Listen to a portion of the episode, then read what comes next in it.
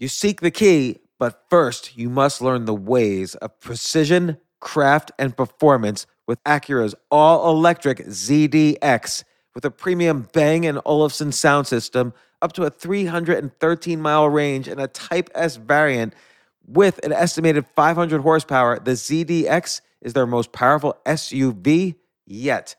Unlock the energy when you visit Acura.com to order yours today. Okay, let's do some quick math. The less your business spends on operations, on multiple systems, on delivering your product or service, the more margin you have and the more money you keep. That's obvious. But with higher expenses on materials, employees, distribution, and borrowing, everything costs more. To reduce costs and headaches, smart businesses are graduating to NetSuite by Oracle. Here's the thing information is power, information is money. Literally, the currency of today's world of, of entrepreneurship is information. And if you could bring all of the your the information about your business into one dashboard, this is incredibly valuable. NetSuite is the number one cloud financial system, bringing accounting, financial management, inventory, HR into one platform and one source of the truth about your business. With NetSuite, you reduce IT costs because NetSuite lives in the cloud with no hardware required, access from anywhere. You cut the cost of maintaining multiple systems because you've got one unified business management suite. And you're improving efficiency by bringing all of your major business processes into one platform, slashing manual tasks and errors. This is so valuable. You just hit a button and you can see all the information about your business instead of having to like call five different departments and get all these emails and put it all together and make sense of it. Over 37,000 companies have already made the move. So do the math, see how you'll profit with NetSuite. Backed by popular demand, NetSuite has extended its one of a kind flexible financing program for a few more weeks. Head to netsuite.com slash James. netsuite.com slash James. netsuite.com slash James.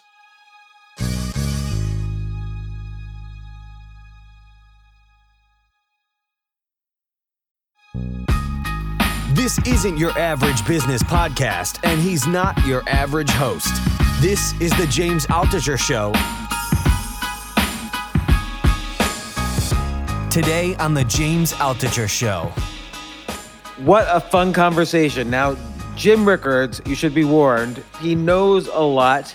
He is very good at explaining what he knows, and he's very pessimistic on current prospects with inflation, the economy, and perhaps the markets.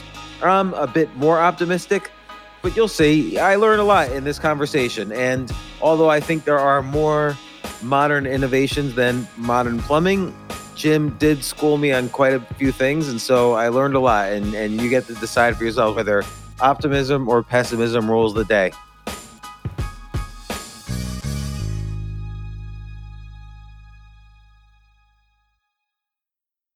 My wife makes uh, fun of me. Say when things are fine, everyone loses my number, and then when the wheels come off, the phone doesn't stop ringing. So right now I'm busier than ever. So yeah, because you know I think it's just a phenomenon of the markets that when the markets are going up, everybody is individually a genius. But when the markets yeah. are going down, the people who are geniuses are the ones who are pessimists, or correctly or incorrectly so. There's a lot of people who have good data uh, when the market's down and make good predictions. But it's funny when the markets are going up, people lose my number, and when the markets are going down, people laugh at me. Yeah, I mean during Trump, all you do is buy a passive index fund and sit back and you know enjoy the ride. So, uh, but now you actually have to think about what you're doing. Well, what was happening in the economy? Like, you know, the markets went up during the Obama years, obviously, but they were like hyper accelerated during the Trump years. And part of it, of course, was that half of his administration or part of his administration was under COVID. So that there was this stimulus package. But what else was going on then?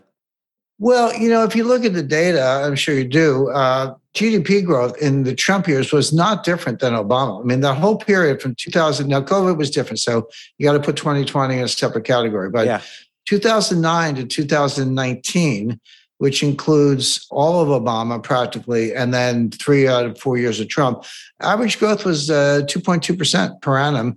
And it, it didn't deviate a lot from that. Trump had I don't think they had one year or 3%. It, it was, you know, 2.9, maybe three one year, a couple, actually a couple quarters, not even a whole year.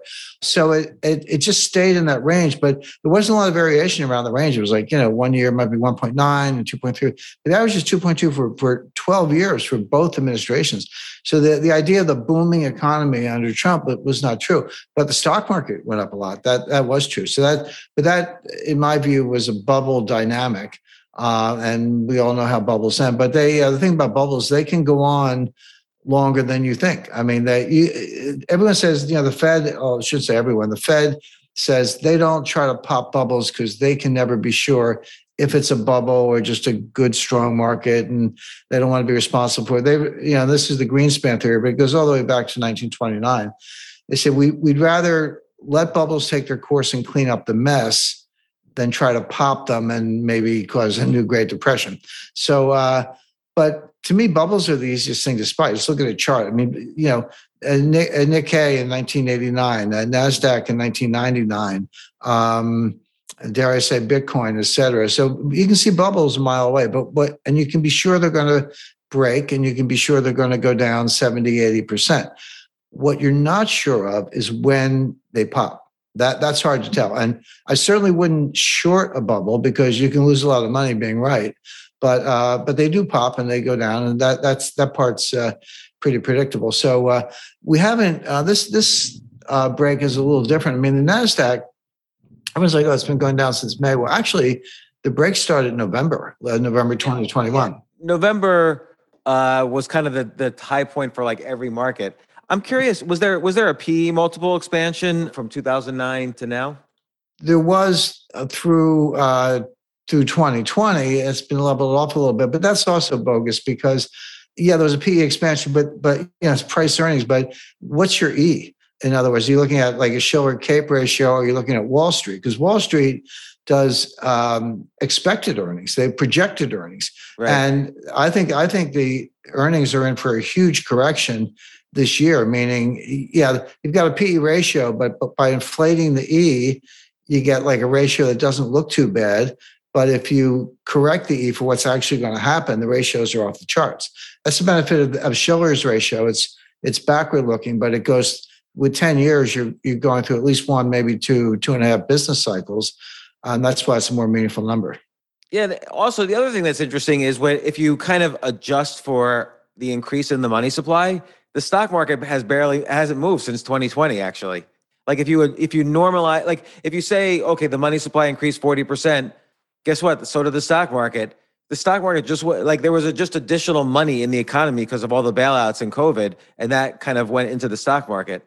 Yeah until uh, late 2021 there wasn't much inflation. I mean, the, the stuff in your money, your money printing least inflation is nonsense. They, they, actually have very little to do with each other because of velocity, which is a separate uh, variable, separate factor. But the money goes somewhere.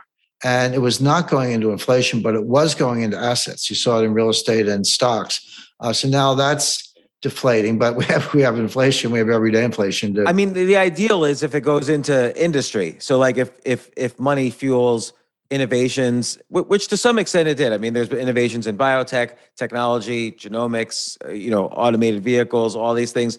But what always bothers me about the market, and and again, I'm in general an optimist. I own stocks. I believe in good companies. But what always bothers me about the market is that in the very beginning of when a company goes public, the entire reason it goes public is largely a scam. Like the venture capitalists have funded it all the way up and now they just need to cash out. And so yeah. they have to they can't they can't send it to other venture capitalists because they're like, hey, why don't you invest in it? But we we don't want to take your garbage. But you know who will take it is the public. So an That's initial right. public offering is the venture capitalist saying, hey, the greater fool is Main Street America. So let's get rid of this piece of garbage that we have and uh, uh, uh, move on. Yeah, I think there's a lot of truth in that. I'm not. I, I uh, yeah, look, there's some innovation and some great technology going on. I'm, I'm not sure. Uh, I agree that uh, even to the extent money's been available, it's been routed to really productive things. You know, the, the last great innovations were things like you know indoor plumbing, um, uh, you know, uh, electricity. the internet is a big innovation. Okay, I'll give I'll give the internet a little credit, but that's about it. But yeah, the electric vehicle was invented in 1837. Uh, in 1905, 90% of the taxis in New York were electric vehicles. In the 1950s, 100% of the East German Postal Service were electric vehicles. They're basically golf carts. But uh, there's a reason they never caught on. And the reason is batteries. Uh, it's it's yeah. like it's that it's that simple. An electric engine is very simple, high maintenance, it, accelerates really fast, uh, has a lot of things going for it. Uh, but you remember, like a 19th century locomotive, there was a coal car behind it, and you shoveled the coal in to keep the engine going. You should have one of those. Uh, you might remember that from your childhood. I don't quite remember. Well, that. my my family are four generations on the railroad, so I know I know a little bit about trains. But that's one of the reasons I loved Atlas Shrugged. I thought it was a good uh, railroad yeah. story. But um, but that's what a Tesla should have because everyone's like plugging their Tesla into the grid like the electricity is coming out of the sky. It's coming from coal burning plants. 55% of the electricity in China is from coal. That number is increasing. They're the largest user of electronic vehicles. Uh, and if it's not coal, it's like oil or natural gas. So the, the idea that you have an emission free vehicle, no, because you're charging it with electricity that comes from plants that emit CO2. We actually need a little more CO2, by the way. We're gonna we're gonna kill the plants at the rate we're going. We we should probably expand our CO2 emissions. But um, but the but the electric cars, I mean, they work. I'm not saying you can't get around to one. Of course you can. But at the end of the day, the greatest fuel or the greatest energy generating capacity by weight, other than uranium, is gasoline, a gasoline or, or kerosene, which is which is jet fuel. So you can get power out of a battery. My I have actually owned and built the largest non-commercial off-grid solar field in New England. Really? So yeah, so I say Greta, and I have 75 acres of trees. So Greta Thunberg has nothing on me. So let, let me ask. Can I ask you a couple questions? So where where are your solar panels? They are on the ground or on a? a they're, they're they're on the ground. Um, and uh, I had to clear three acres, and I get all these nuts. to go, oh, why do you have to clear three acres to put up solar panels? I said, well, uh, I don't live in the desert. We have trees. I I don't want a tree to fall on my solar panels. But I have a I have nine steel towers. They're uh, 15 by nine feet each. Uh, each one has uh, nine, you know, three by five solar panels on it. So, um, and, and how much can you store up if you wanted to store? Well, it all depends how many batteries you buy, but the batteries are very expensive. So I, um, it, it's 7.5 kilowatt hours of output. I, I, I, run one house on it. Now it's a, a decent sized house, but still one house. So it's like, um, and uh, I know a few, I learned a few things. Number one, they don't work at night. Uh, they don't work in the rain and the snow. In the winter, they don't work so well. Well, it depends on the depends on the weather, but uh, I get about um, everyone says, oh, "You run your house on solar power." It's like, no, I run my house on batteries, and the batteries are charged by the solar panels. That's how it works. But uh, I get about three days if um, you know. But it, it's that's what that's what I hear. That you can't. Uh, I have a neighbor who's all solar paneled, and uh, he gets about three days he could store. Yeah, you you actually uh, it's interesting because uh, humans are very adaptable. You adapt your lifestyle. So on a sunny day, it's use it or lose it. I get more power than I can use. So that's the day. You know, washing machine, dishwasher, dryer, uh, you know, all you know, all that stuff. Run all that stuff on a sunny day, and you you want on net you won't use any electricity because you're generating more than you're using. But you know, solar energy is something that where there's innovation. I mean, every year so, solar panel efficiency goes up by a factor of four. It's like one of these exponentially growing. There's, there's, a variety of exponentially growing industries. Solar panel industry is one of them, and that's where there's some some innovation. Yeah, there's some. Like I said, I I own one, but um, uh, uh, it's not. It's really not scalable. Uh, there is right. there is innovation, and you can't run a grid on it because it's intermittent for exactly the reasons I mentioned. Uh, in other words, I, I've I've got a lot of batteries. I've got 20 large. Um, uh, they're made by Sony. You know, they're they're top line. I don't have any Chinese parts anywhere. My panels are from Canada. My batteries are from Japan. Uh, all the the work was obviously a local labor, um, but I avoid China. You know, to the, to the greatest extent possible. It's impossible to avoid it completely, but I try not to buy any Chinese parts. But uh, no, it works great. Uh, I'm not. I'm, I'm a. I'm a fan. I'm also an expert because I build it. Uh, but my point being, you cannot run a power grid on it. It's it's intermittent yeah, power. Right. It's a supplement. It's a supplement. It'll play a role. It'll grow. I agree with that. But uh, sorry, we're on oil and natural gas, whether you like it or not. Period. Yeah, and and but you know, just to the point of innovation, wouldn't you say there's also been innovation in genomics, like gene editing, things like that? Like, and that's another exponentially growing industry, which, you know, 10, 15 years from now, if it keeps growing at the rate it's growing, like major diseases that people thought were hopeless to solve are going to be solved. Maybe, maybe not. I mean, it depends how. So, for example, these uh, you know, Pfizer Moderna vaccine. I mean, they're not really vaccines. They're, they're experimental gene modification treatments. Uh, they don't work you know, 5 million people, uh, December 2021, I followed this closely. I wrote a book on it actually, but uh, in, in December 2021, 5 million people who were double vaxxed and boosted got Omicron. So I said, I wrote my book in 2020. I said the, the vaccines don't work, but how much more proof do you need? 5 million double vax boosted people got Omicron. It pro- obviously proves, but we knew already that it doesn't stop infection and it doesn't stop spread. They do um, reduce or mitigate uh, extreme symptoms in extreme and highly vulnerable individuals. So if you're 70 years old and you're obese, you have diabetes, you have asthma or, or chronic uh, pulmonary obstruction disease, and you want to take it voluntarily, it could save your life. But that's because it mitigates symptoms. It doesn't stop you from getting infected, and it doesn't stop the spread. It was all nonsense. If someone's vaccinated and they get it, well, do they have fewer chances to spread because they're not coughing as much, for instance? No, no, no. Uh, first of all, that you know, it, it, the virus goes where it wants. Uh, you know that that's that, and that that's exactly what we saw in December 2021. But like I said, the evidence was plentiful before that. And by the way, this is going to have a huge impact. It is having a huge impact in China because uh, the vaccine for COVID is to get COVID. The way to beat COVID is to get COVID. Survival rate's about 99.8%. Um, and you get it and you generate real uh, antibodies, effective antibodies, and your chance of getting it again is not zero, but it's much lower. So the way you beat the way you beat COVID is by getting COVID. COVID is the vaccine for COVID. It's called herd immunity. It worked in the U.S., Brazil, uh, um, UK, and Europe. Now, the one major country that has not allowed that to happen is China. They've got this zero COVID policy, which makes no sense. You might as well say zero colds. You know, we're gonna we're gonna shut down cities of 26 million people at, at a time because somebody has a cold. That's what they're doing. I mean, I know I say it that way it makes it sound absurd, but it is absurd. But that's what they're doing now. Um, in a communist society, you can do that. So they shut down Shanghai, 26 million people. I mean, if you get a couple cases in a place like Shanghai, they shut down the neighborhood. They have COVID concentration camps. They move you out there. They, they physically, forcibly move you to a, to one of these camps. Then, if it's a little larger than that, like in a neighborhood or a whole building, they shut down that part of the neighborhood. And then beyond that, they shut down the entire city. Um, they have um, you have you know your iphone you have a qr code it's it's uh, red yellow green uh, and they control it. They tell you what your code is.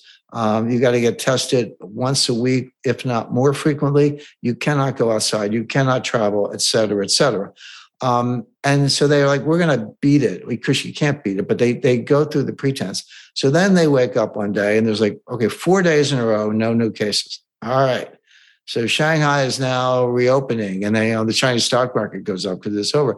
But then, like three weeks go by, and then it you get a couple more cases, and they do it again. So it's whack a mole at very very high cost, and this will not change before the 20th National Party Congress in November at the earliest, because that's when uh, Chairman Xi will be anointed as the new Mao Zedong. He'll be the first president to get a third term, but de facto he'll be president for life.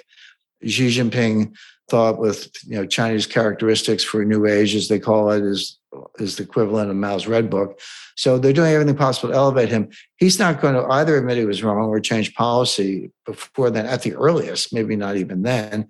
So, and, and China's going to show zero growth this year, zero.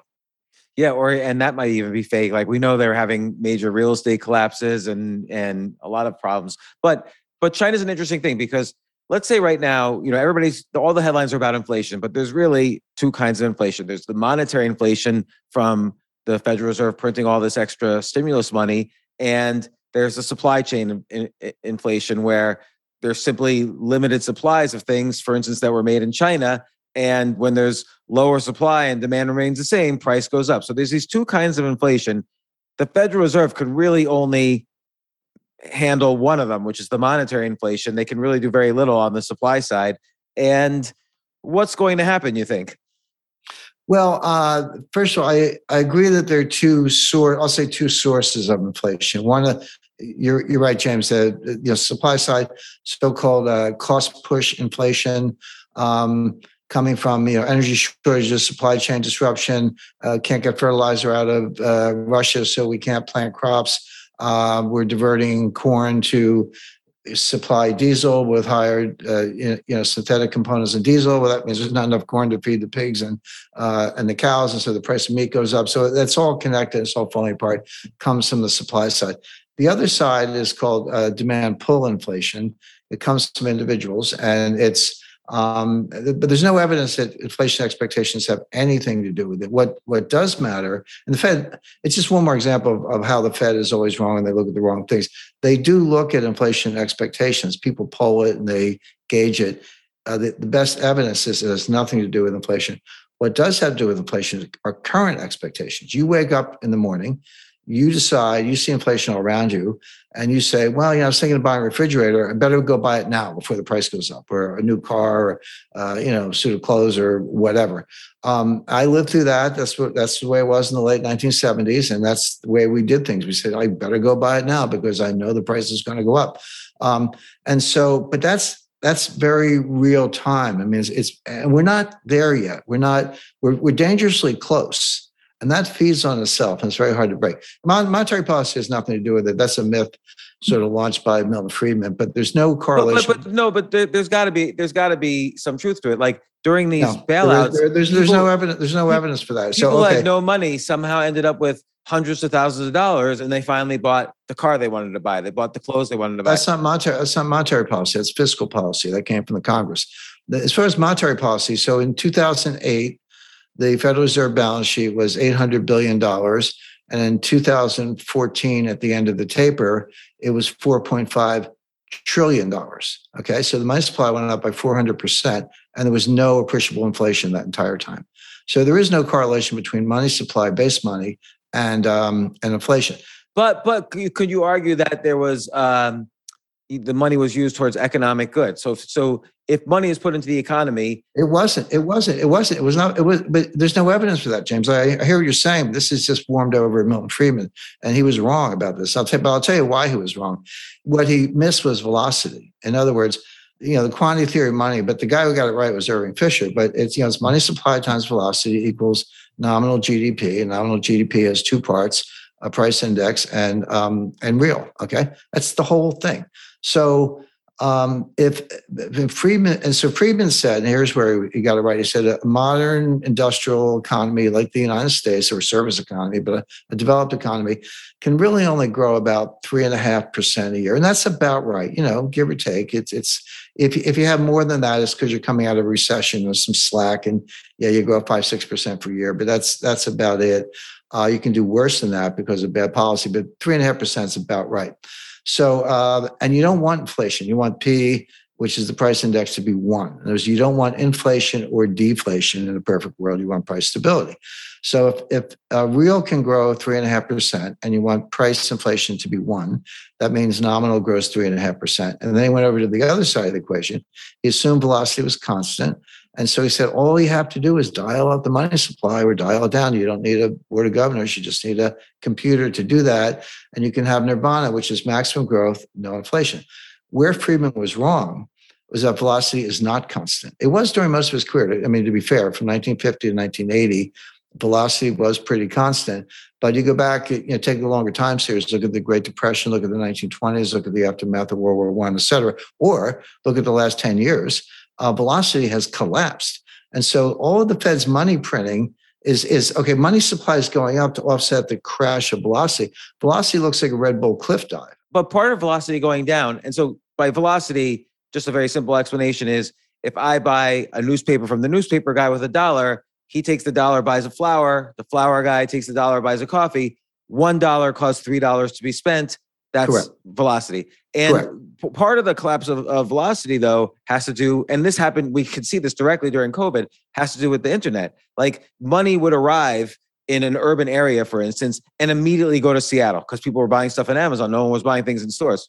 You're right, but that money is helicopter money from fiscal policy. That is not monetary policy. Here's how monetary policy works When the Fed wants to increase the money supply, QE, let's say, they buy bonds from uh, primary dealers, right. or, which are the big banks. They call Goldman Sachs, offer me 10 year notes. Okay, done. Goldman delivers the 10 year note to the Fed, and the Fed pays for it with money from thin air. Okay. But what does Goldman or Citi, on to pick on Goldman, JP Morgan, anybody else, what do they do with the money? They gave it back to the Fed as excess reserves. That money never entered the real economy.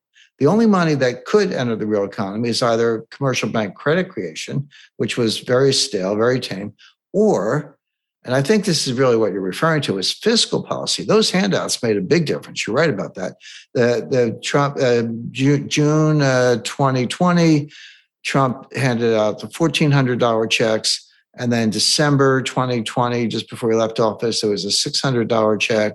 And Biden comes in and says, "I'll see your 1,400, raise your fourteen hundred. He well, also, the corporate bailouts gave a lot of people who were dead broke. I mean, there was so much scam during Correct. the corporate bailouts that that it by itself was trillions of dollars. Correct. No, you're absolutely right, but that was not monetary policy. That was fiscal policy. That was helicopter money. It was coming from the Congress. Well, with, with the monetary policy, though, what what I worry about is when they're buying at the outer end of the curve. So they're not just buying like T bills; they're buying, um, you know, 10 year mortgage uh, derivatives or or even some have suggested they could have been buying stocks to keep to keep things going well there's no evidence that they bought stocks but um, as far as uh, yeah 10 year notes and mortgages and all that you're right but i run into people all the time you know like yourself i'm you know speaker of conferences and all that and people buying the table we got to stop the money printing the fed's not printing money the fed's burning money right now they they stopped um, i forget it was qe6 or qe7 i lost track but they stopped uh, increasing the money supply last November. They started decreasing the money supply, so-called quantitative tightening,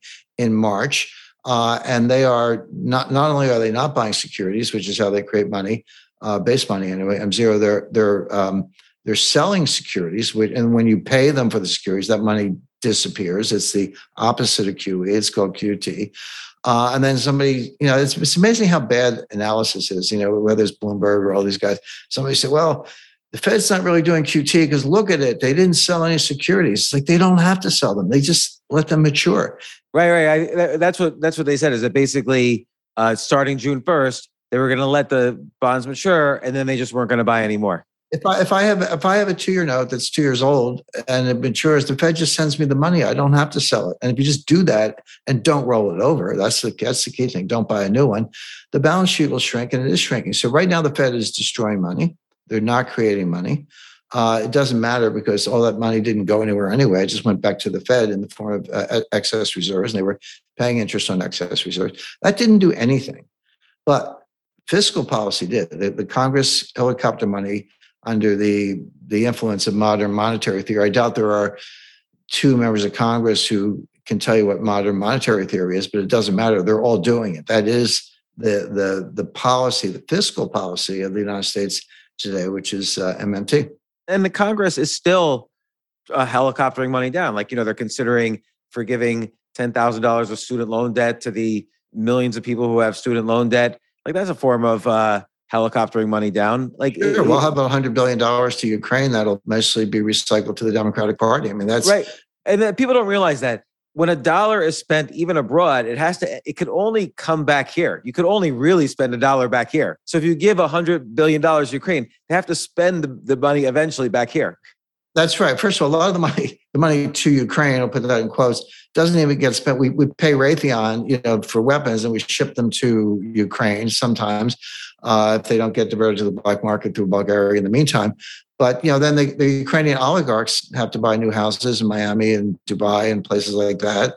They've got to skim, you know, 20, 30% off the top. I was used to work in the Congo in, in in you know the old days, 30% skim was normal, except for Mobutu, who took 50%. But we used to actually price that into our. We did jumbo loans. I was at Citibank at the time, and we used to price that in. Um, but yes, so the Ukrainians are skimming, or the money is going to Raytheon or, or, or Northrop Grumman before it even gets to Ukraine. We ship the weapons, the Russians blow them up, and uh, you know wash, rinse, and repeat. But uh, but that is real money. You're right. We're spending it at Raytheon. Somebody's getting a job out of it.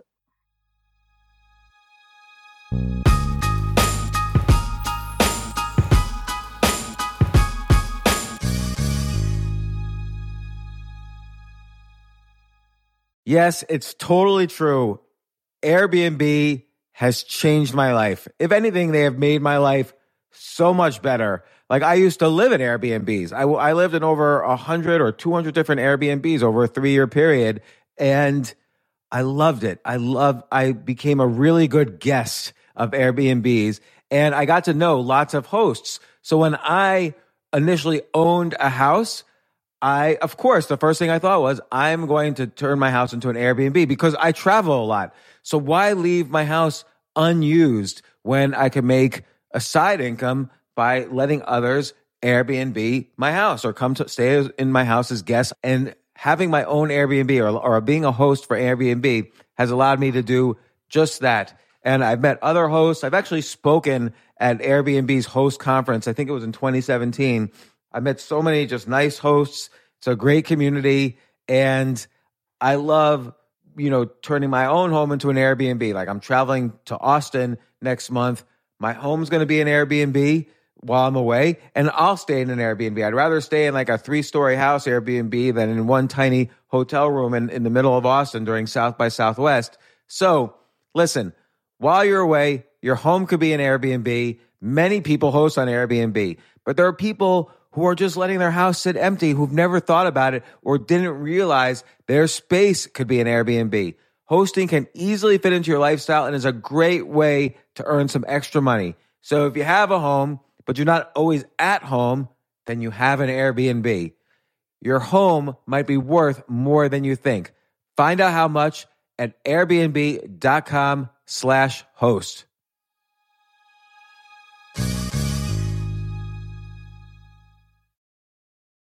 I remember last year I was asked to go speak at the Norway Business Summit, and I was so excited because side by side with the Business Summit was the Norway Chess Summit, where I would get to see in person Magnus Carlsen, the best chess player ever, playing chess.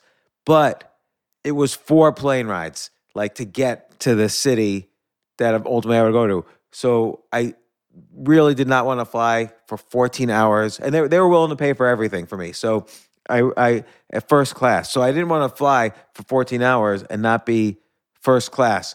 So I had to hurry up and get on the phone immediately to get those first class tickets to a chess tournament in Norway. And listen, this is just like when, you know, you have to know when you want the best of anything, you have to act quickly or someone else will get it instead. And I did not want those seats to fill up. So it's like if you're hiring for your business, you want to find the most talented people for your open roles before the competition scoops them up. I just was talking to a friend this morning where he was trying to decide between some programmers and he waited a little too long and both the programmers he was interviewing took other jobs like great jobs. So, you know, what's the best way then to hire the best as quickly as possible? ZipRecruiter. ZipRecruiter finds qualified candidates fast. And right now you could try it for free at ziprecruiter.com slash James. Just try it and see. You'll, you'll find out. So ZipRecruiter's powerful matching technology takes center stage to identify the top talent for your roles. Immediately after you post your job, ZipRecruiter's smart technology starts showing you qualified people for it. And I know this because one time I signed up as an employee, potential employee on ZipRecruiter, and I got nonstop. Really, I was, even though obviously I wasn't looking for a job, I love what I do, but I just wanted to see what would happen because they were a, a, a sponsor of my podcast. And the most interesting jobs would pop up in my emails like, hey, you're qualified for this or that. And so it's interesting to see. So just just go there and try it. Try ziprecruiter.com slash James. Amp up your hiring performance. Now, this is more for if you're hiring, but amp up your hiring performance with ZipRecruiter and find the best fast. See why four out of five employers who post on ZipRecruiter get a quality candidate within the first day. Just go to this exclusive web address right now to try ZipRecruiter for free. ZipRecruiter.com slash James. Again, that's ziprecruiter.com slash James. ZipRecruiter, the smartest way to hire.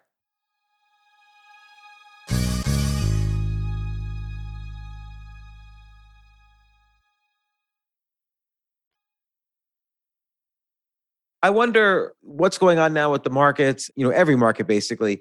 is that I wonder if secretly the Federal Reserve realizes they can't do anything. For 10 years, they wanted to increase inflation. There was actually probably deflation before COVID. They couldn't Correct. do it. They, they were. I, I asked a, a Fed Reserve governor, "What's the one thing that keeps Powell up at night?" The fact that there's probably deflation, like hidden deflation in the economy, and not inflation. They were desperate for inflation, which is why they raised the target higher than two percent. Now there's right. runaway inflation. They don't know how it happened. And eh, they know they can't they, they know they know nothing. So what my theory is and i'm wondering if you agree with this they're talking a mean game. They said there might be a hard landing. We're going to do this we're going to do this we're going to do this. They've done basically almost nothing yet. And like you said even what they do has no effect. And so but but their words have an effect on whether people buy stocks or not or or buy goods or not. And i wonder if what their their plan is is to reduce the wealth of the economy so much that that in itself stops inflation. So the stock market has gone down $10 trillion worth. Will that decrease in the nation's wealth reduce inflation? No, uh, there's very first of all, there's very little evidence for the wealth effect. All these things that they teach you in economics. I I actually struggled in economics when I was an undergraduate. I, I got okay grades, but it wasn't my strongest subject. And I kept like, hey, what's wrong with me? I don't get it. I'm getting A's and everything else. I just don't get this. But it took me like 20 or 30 years to realize everything I was taught was garbage. And so I say, oh, well, once you understand you're being taught garbage, it makes sense that I didn't get it. But I kind of figured it out on my own. So uh, there is no wealth effect. The evidence for that is very, very weak.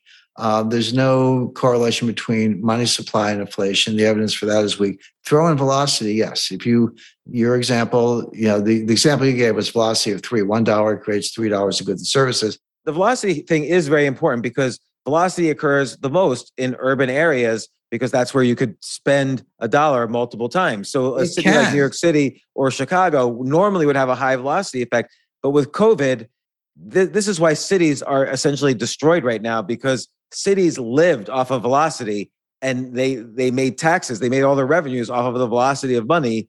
And mayors don't realize this. I don't know how cities that are like new york city requires 100 billion dollars to, to run the city every year. I don't know how they're going to ever make that kind of money again. There's zero velocity of money in, in cities now well, I, you're right about that, but they need to rely on Democratic presidents who are going to, you know, basically give them money, which is what which is what's happened uh, in uh, the, the, the original two trillion dollar bill that Biden did get passed. Forget the name of it, American Rescue Act or whatever it was. To, yeah, so he, he, handed out some pretty big checks to New York and California, which is to be expected. Um, but uh, but yeah, again, it's really it's really important not to confuse asset inflation and price inflation because if I put money in the stock market, I bid up stocks and you know 100 million people do the same thing. You can get a stock bubble, but that's not velocity. That money's not it's just we're just trading stocks, right? But don't you think if people say, "Oh, my portfolio used to be worth 100,000, now it's worth 500,000." Don't you think uh, that's going to make it easier for them to make a decision like, "Oh, I'm going to buy a house or I'm going to buy an exp- a Tesla or whatever?" Not, not really. There's no again. There's no evidence for that. They, they may or may not buy a house for a Tesla, but the the the, uh, the I'm enough of a geek to actually read these uh, uh, peer-reviewed uh, papers coming out of the economics professor. The funny thing about the Fed, the, the board of governors, and I know a lot of them, I know you do too. They're they're clueless and the staff in Washington are pretty weak. They're caught up in uh, really flawed models. But if you go to the regional reserve banks, you know, San Francisco, St. Louis, uh, New York, to some to a lesser extent, you can find some good research in some of these, you know, juniors and mid-level people. Uh, but they've shown again that the, the wealth effect is not is, is very weak. It, it's very attenuated. Um, and if if I buy assets, that's fine. And the asset goes up, I you know may I don't know, maybe buy a bottle of champagne or something, but it really doesn't affect spending that much. What does affect spending is um, your confidence in the future, inflation. If you think inflation is a driver, you will go out and spend more money, and that that feeds on itself. What about employment? What's the employment factor in inflation? Because usually the Fed gets nervous whenever unemployment's too low.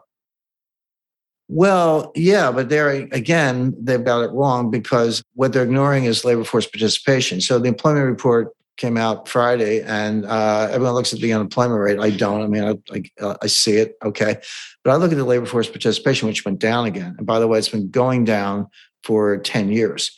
Uh, it peaked at seventy. It's never going to be hundred. You know, there's good reason. Some people are not in the workforce. They're uh, they're homemakers, or they're students, or they're you know, uh, there, there could be a lot of reasons for some.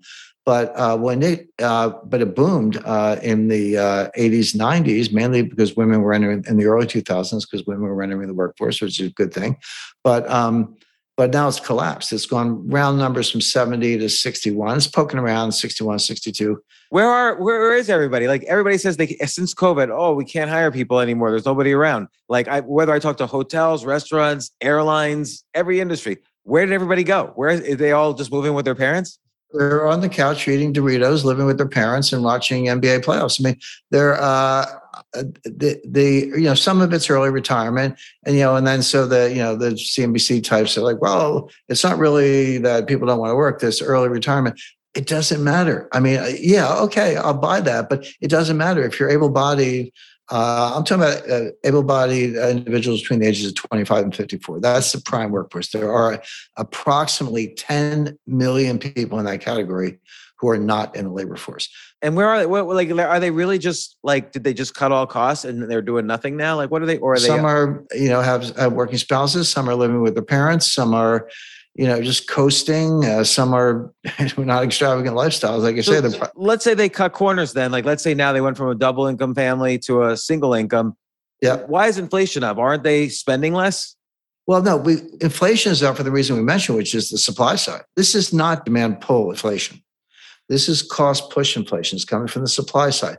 Now, the, here's the danger I mean, inflation is inflation. Prices going up. You know, if you got a Ford F one fifty, instead of seventy dollars to fill up your truck, it's one hundred and fifty dollars. And by the way, that's eighty dollars less to take your spouse out to dinner uh, that weekend. So it's destroying demand uh, or, or, consumer discretionary spending in other categories because you need, you know, uh, uh, that's the other thing with the employment report. You know, it's like wages up five point one percent. Everyone's like, hey, wages are up five point one percent. That's a nominal number. Okay. With 8.6% inflation, wages up 5.1%, real wages went down 3.5% on an annualized basis. So real wages are going down once you adjust for inflation. And you have to put gas in your truck and you got to put food on the table to some extent. And to the extent that costs more and real wages are going down, which they are, then you have less for everything else entertainment, travel, vacation, casinos, clothes, uh, you know, or tuition or, you know, some more valuable things. You just don't have the money. And that's why we're in a recession. You know, one of the questions I get, I do a lot of interviews, and the question I get asked most frequently is, Jim, you know, do you think Fed policy is going to cause a recession? And uh, as recently as a few months ago, I would say, well, actually, I do. And I expect that late this year, maybe early next year. Let's watch for that. But now I just say, we're in a recession. Mean, we're in it. First quarter GDP, that's in the books, down 1.6%. Second quarter GDP, the second quarter is over. We won't have the number until the end of July, but we have very good estimates from the Federal Reserve Bank of Atlanta and their GDP now. It's not perfect, but it's the best uh, forecasting tool I've seen. And as of now, with the quarter over, but not quite all the data in, they're showing uh, negative 1.9 for the second quarter. Well, and let me let me ask so, you this. So that's that's two consecutive quarters. You're yeah. you're in the recession right now. And this is getting into the weeds a little bit, but do you think GDP is a, a, good measure or is a better measure GDI, gross domestic income, which is actually what we make as a country as opposed to the value of what we produce?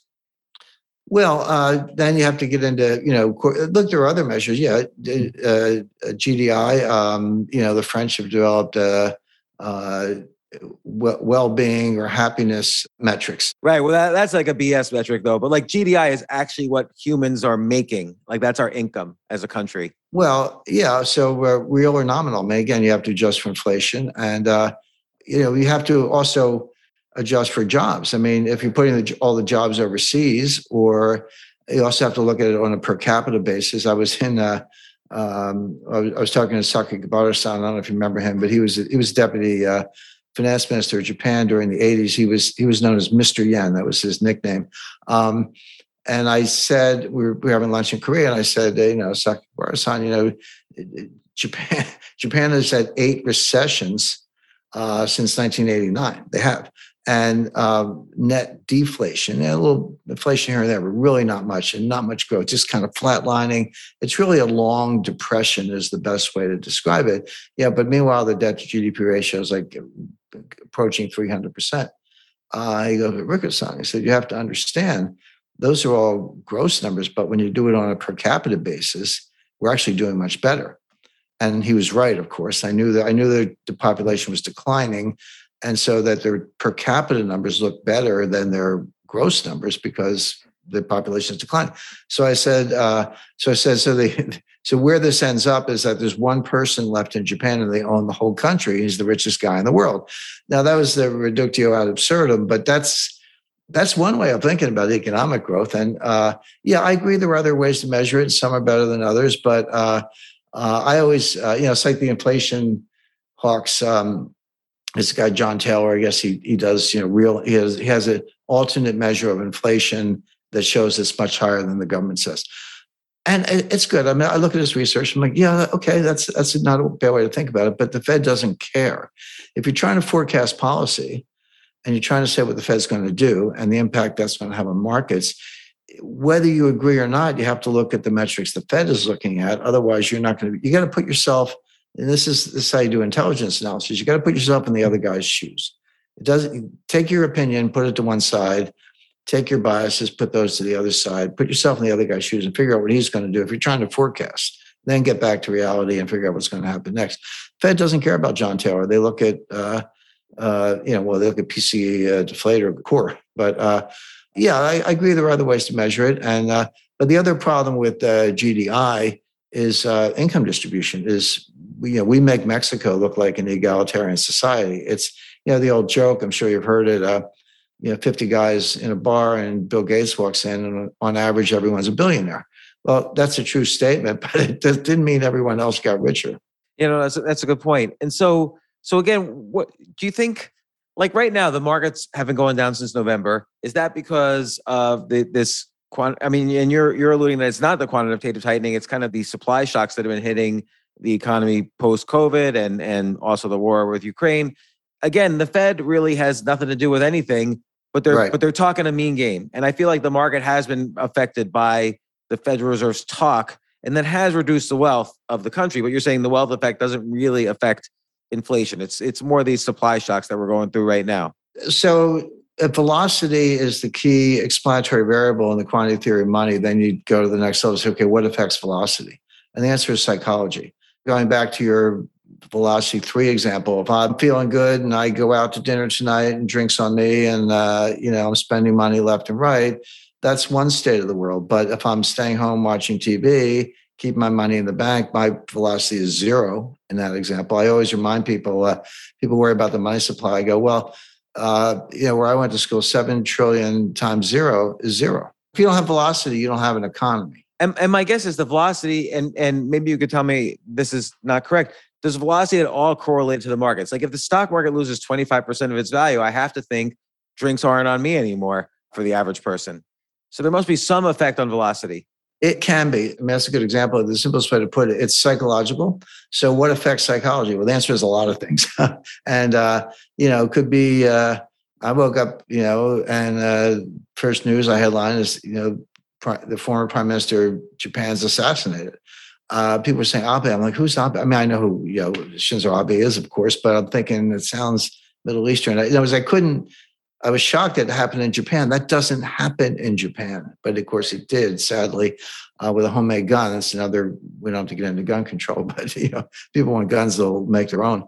But um, uh, so uh, that you know that that's you get shocks like that, and uh, people get a little you know between crime in the big cities, um, you know, the the surrender in Afghanistan, the Russians are winning in Ukraine. That's very clear.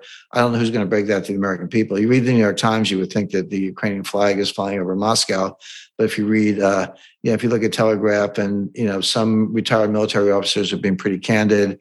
Um, the Swiss actually are a good source because they're a lot of, the thing about people don't understand about Switzerland, everybody has a machine gun under his bed. Like the whole country is armed. Every parking lot in Switzerland is a bomb shelter. They haven't been invaded in 500 years, and there's a reason for that. But um, but they do volunteer retired military in Switzerland, which is basically the whole country. Volunteers peacekeepers, so they, which is not an easy job. You you know you're you're between two warring armies trying to keep a lid on things. So, uh, so some of the Swiss you know, retired colonels are, have been peacekeepers in uh, eastern Ukraine and, and other hairy areas. They know what they're talking about. So there are some good sources out there, but you really have to look for them. But Russia's winning. They're winning on the ground and they're winning the economic war. Um, and I did uh, not all, but a lot of what I did for the intelligence community involved financial warfare. That was my. They didn't need me to jump out of a helicopter with a knife between my teeth, but they needed financial expertise, and that's what I did. So I know a lot about. Like, what would they have you do? Well, uh, you know, basically financial warfare. We did it. We did a war game, but I, I did a lot with uh, a group uh, called CFIUS. Uh, and you say CFIUS, and people go, "Does that you know itch or burn?"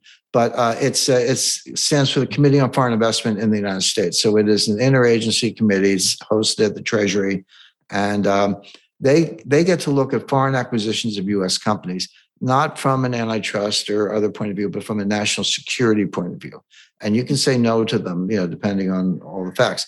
Well, the Treasury, the Treasury, uh, Defense Department, State Department, Commerce are the are the main inputs. There's some other agencies involved, but they outsource the national security review to the intelligence community. The intelligence community can't say yes or no, but they report back. You know, is this a a hostile buyer? Is it a are they uh, you know is it is it a covert operation of some sort? Um, is there a threat to national security? What et cetera? So that's the work I did, but I you know had front row seat in terms of that whole process. But my my point being, um, when uh, Wally Adeyemo, uh, he's he's the deputy secretary of the Treasury in charge of sanctions. Janet Yellen has no clue. Janet Yellen is she's a you know, high IQ statistics geek from Berkeley. You know, she she knows nothing about the economy.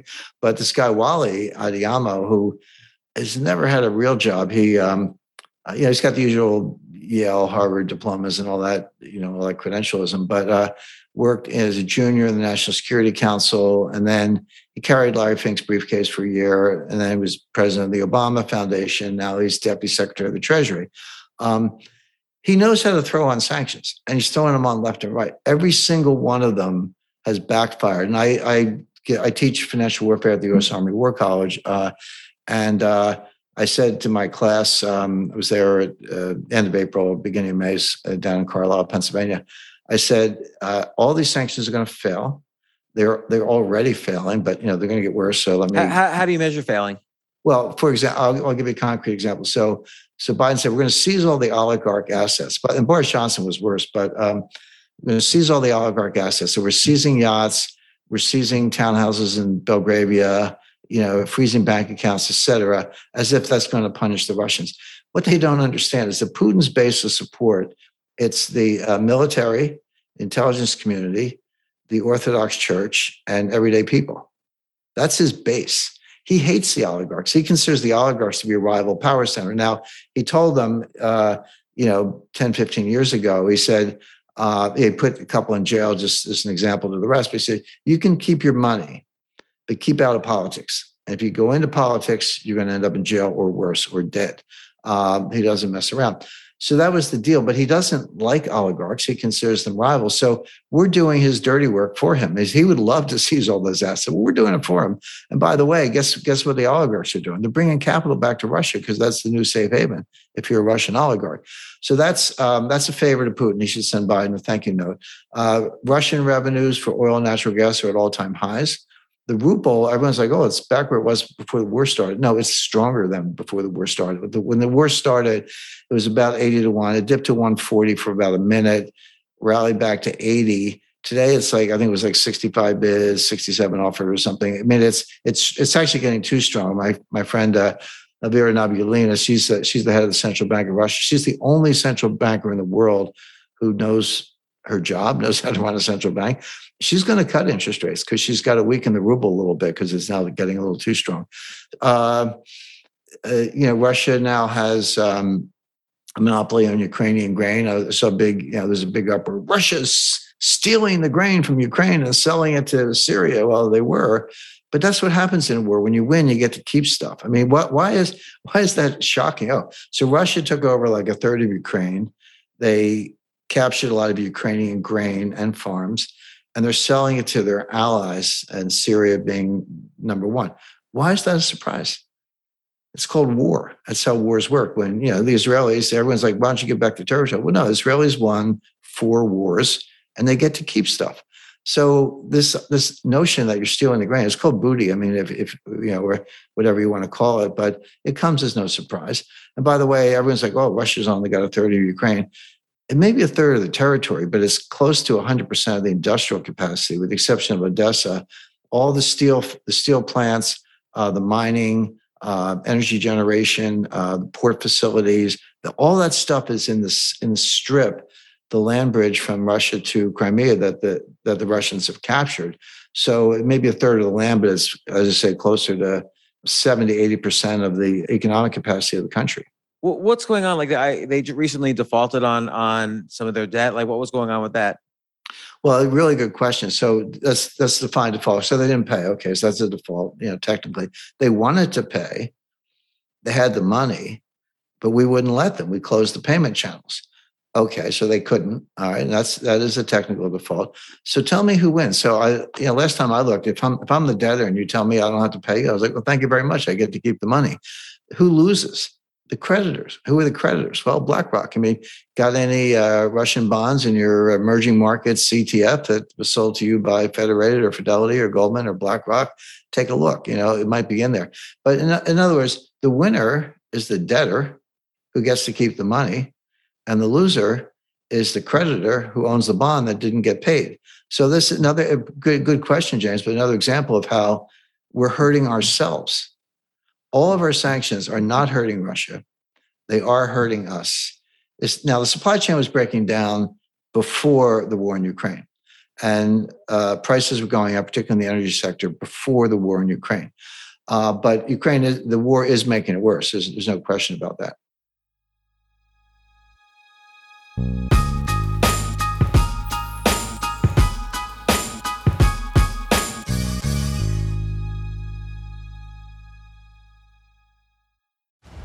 On May 10th, Kingdom of the Planet of the Apes is coming to IMAX and theaters everywhere. This summer, one movie event will reign. It is our time. They stole my village. I know where they're taking your clan. Bend for your king. Never. Kingdom of the Planet of the Apes. Only in theaters May 10th. Tickets on sale now. Rated PG 13. Some material may be inappropriate for children under 13. At Capella University, you'll get support from people who care about your success. From before you enroll to after you graduate, pursue your goals knowing help is available when you need it. Imagine your future differently at capella.edu. What's actually happening then? So the Fed is not doing anything, but they are talking the stock market down. Stock market's going down, which I do think decreases velocity, but we'll see. And, and, and I'm hoping that the decrease in velocity will decrease inflation. So my theory is the Federal Reserve is talking inflation down because they know they can't actually do anything in addition to all the supply stuff going on. If inflation goes down a couple, like let's say we see in two or three months, the numbers are down because there's a recession, because the stock market's down, whatever, the Fed will kind of loosen their language a little bit. And that will be a positive thing for the markets. That's my overall simplified theory. Well, uh, that's like saying, um, you know, uh, I'm going to hit myself in the head with a hammer because it feels good when it stops. I mean, I, I agree. That is that, what they're doing. Yes. Yeah. So, okay. So um, you said the Fed can't stop inflation. Well, the Fed can't do anything about the supply side. You're right about that. I agree.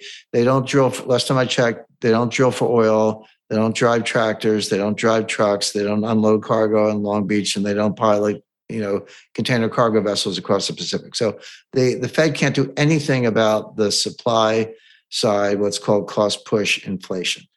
They can fight inflation one way, which is to utterly destroy demand. If, and this is what Paul Volcker did in 1980, 81. You raise interest rates enough, mortgage rates go up, asset values go down, unemployment goes up, people are laid off, we're in a recession or worse you know, maybe it tips into a financial panic. It's another subject, but there's a whole global liquidity crisis going on behind the curtain that very few people understand. Uh, but that's that may emerge, which is separate from the uh, from the recession. So yeah, you destroy the economy, cause a severe recession, uh, bordering on depression level statistics, and inflation will go down. I agree with that. And in that world, the Fed will cut rates, but at what cost? I mean, what, what just just listen to what we just said yeah, I can get inflation under control by destroying it. I mean, Paul Volcker did it. That 1981 82 recession was at the time the worst recession since the Great Depression. Now, we've, Right. managed, we- we've managed to surpass that since then, but at the time, that was the worst. And and and I agree. Volcker was like a maniac with what he was doing. He had like one hammer and everything was a nail. Right. Well, I, my my thinking now is that the Fed knows nothing works. Like even Volcker style raising rates, you'd have to raise rates that high to have any effect at all. So my thinking is the Fed wants to manipulate psychology more than actual money. Like why would Powell say things like we might have a hard landing? Like the Fed never used to talk like that. They never used to predict Right. landings. They would be as quiet as possible and they would raise or decrease rates. Now they're like commenting. And the reason my think is that they- they're commenting because they want people to be depressed so that they stop buying and inflation goes down. Yeah, you're right, and that is the old playbook. Um, what do they call it? They used to call forward, well, they still call forward guidance, um, uh, jawboning. You know, a lot of a lot of names for it. You- Yeah, you're right about that. With one big difference, which is if it's demand driven, if it's demand pull inflation, if it's behavioral, then maybe jawboning and threatening bad things, and we're going to raise rates until this economy slows down. Maybe that works, but that's not what's happening. That's not where the inflation is coming from. Again, I see. Jaw, I see what you're saying. jawboning, jawboning does not unclog the port of Los Angeles. So so you're right. So what you're describing essentially is the 70s. You're describing stagflation, which is inflation caused by supply, and everybody would love to buy, but now they don't even want to buy, and but there's still inflation. Right. Well, but the 70s had two phases. Phase one is, is the phase we're in now. That was the Arab oil embargo. Then in 79, you had the Iranian oil embargo. That was supply driven. That was that was cost push. But it morphed into uh, demand pull. It morphed into behavioral changes and higher velocity. And the danger right now is that we've got the first one. The supply chain is messed up, cost push inflation. It's everywhere. It hasn't quite morphed to behavior because because people are they hate it, they don't like it, they know it's there, but they're kind of like, ah, you know, maybe it'll go away. Well, and they're depressed. They don't want to spend money. well, that's right. That's that's exactly right. You see that in the velocity. The question is, does it persist long enough so that there is that you cross what physicists call the um, you know the critical threshold or phase transition, where somehow there's there's a catalyst and the demand uh, pull inflation, the behavioral adaptations emerge. It hasn't happened yet, but it could. So you got to keep an eye on that. And then that would be a full, full replay of the uh, of the 1970s, Act One and Act Two. Um, but I agree that the Fed's trying to talk it down. They, but it won't work, and here's why: because it's coming from the supply side, and you know, uh, again, oil.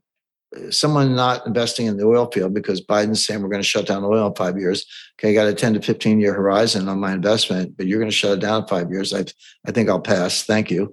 Uh, so that has nothing to do with the Fed. But um, but so so the Fed's talking it down. It won't work.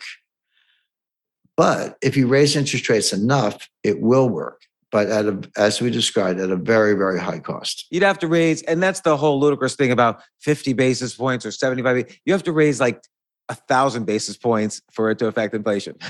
You- You're right. We have the we have the data. So basically, round numbers, real rates, real rates have to be about two percent to subdue inflation and slow the economy. So with inflation at eight point six, that means your nominal rate has to be ten point six. Which it hasn't been since Volcker.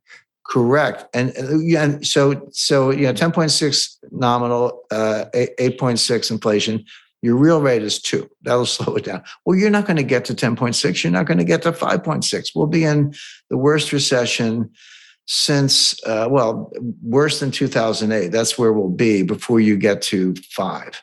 I, I, I agree, but I don't think I, I don't think they want to raise rates that much. I, I think that's why they're trying to jawbone it, as you say. But, And- but well, I, I agree with what they're doing, James. I agree with that description, but it will, all I'm saying is it'll fail.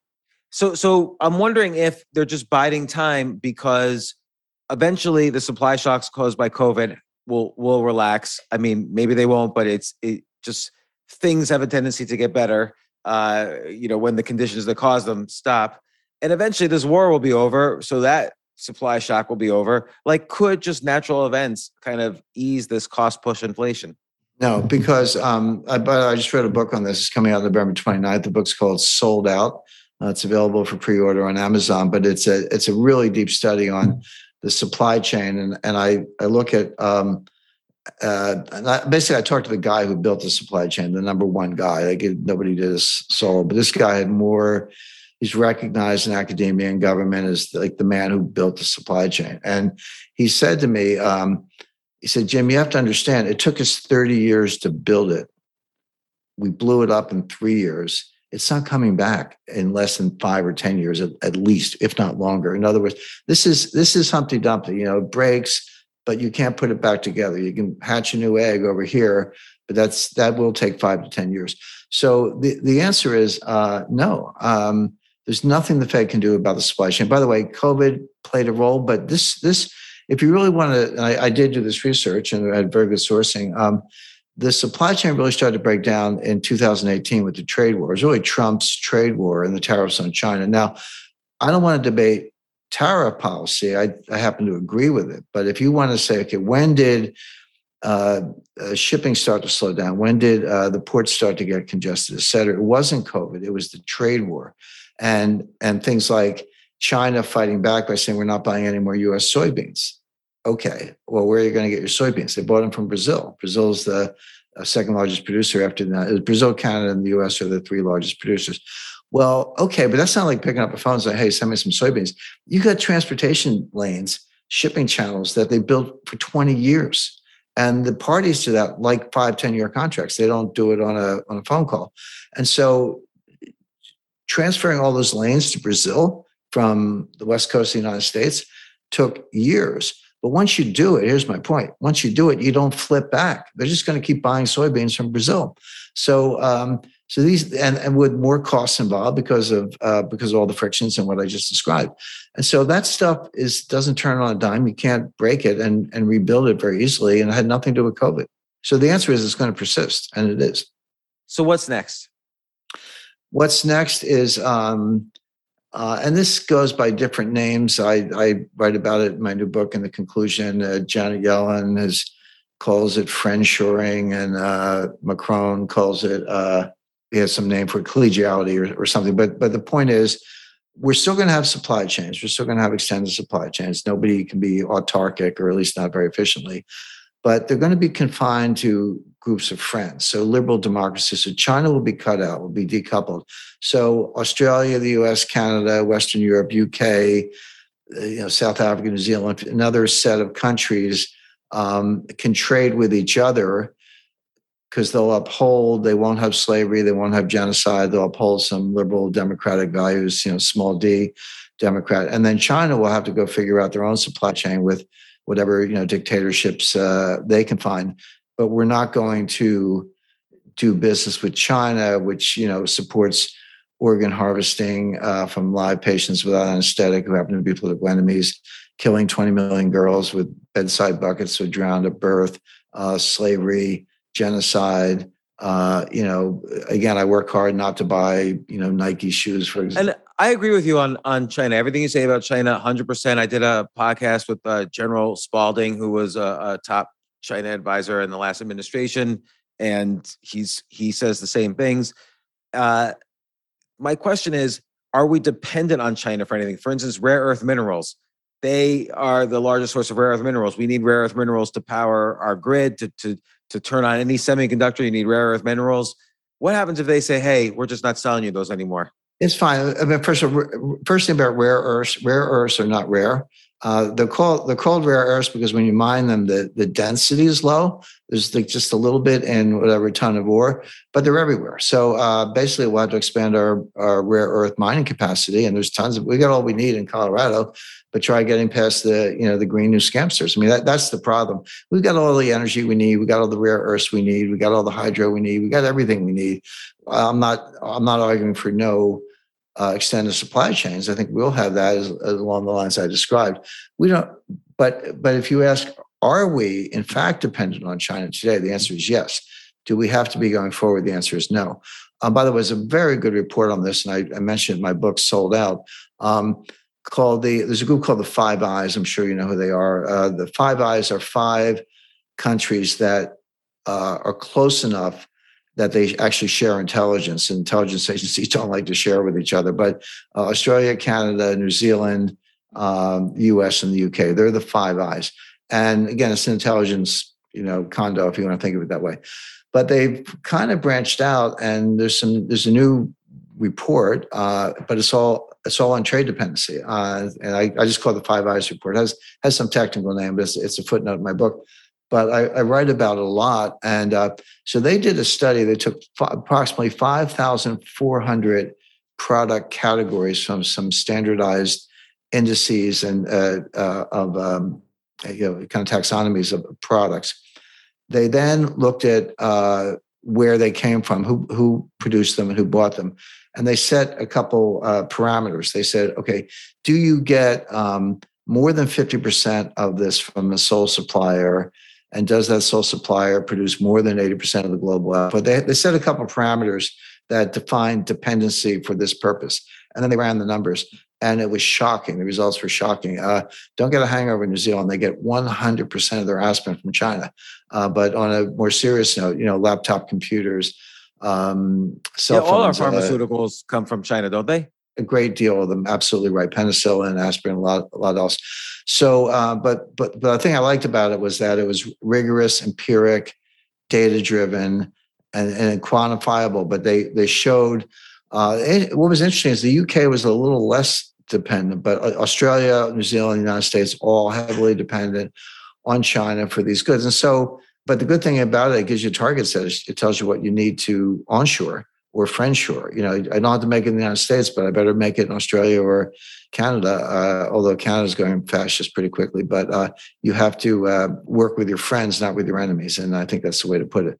Jim, it's it's fascinating to hear your insights. You know so much, and I'm already been taking notes on like which authors to read and which books to read. But how can people find you and? You, you know, you write articles on a very frequent basis. How do people sign up for you? Thank you. My flagship newsletter is called Strategic Intelligence. It's a great value. It comes out once a month. It's about 5,000 words, so I put a lot into it, but it's a very attractive price point. But uh, if you just Google, you know, James Rickards, Strategic Intelligence, you'll find some Paradigm Press. Uh, they're my publisher. I have some other specialized newsletters. You, believe me, you'll get an email about those. But uh, but Strategic Intelligence is our our pride and joy. That's our flagship. And I have a new book coming out, uh, Sold Out. Uh, it's available for pre-order on Amazon. Will you come on again when uh, when Sold Out comes out? I would love to. That'll be uh, that'll be October, November. Would love to come back. Excellent. Well, thanks so much, Jim, for joining us. I mean, you you've explained a lot. I things understand things a lot better. And look, I always hope for the best. I always tell people if there's a good company that's innovating and creating things, there's nothing wrong with investing it. Don't try to game the entire market. The market as a whole has so many factors, and, and a lot of them are, are scams that I don't trust it. But look, I'm nervous about the economy and, and inflation and so on. I don't think anybody knows what they're doing, and it's refreshing to hear your, your insights into this. I, I learned a lot. Thank you.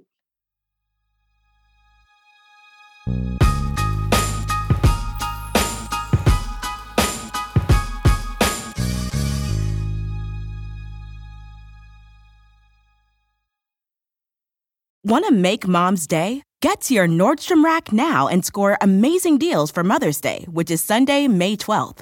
Find tons of gifts from only $30 at Nordstrom Rack fragrance, jewelry, luxury bags, activewear, beauty, and more.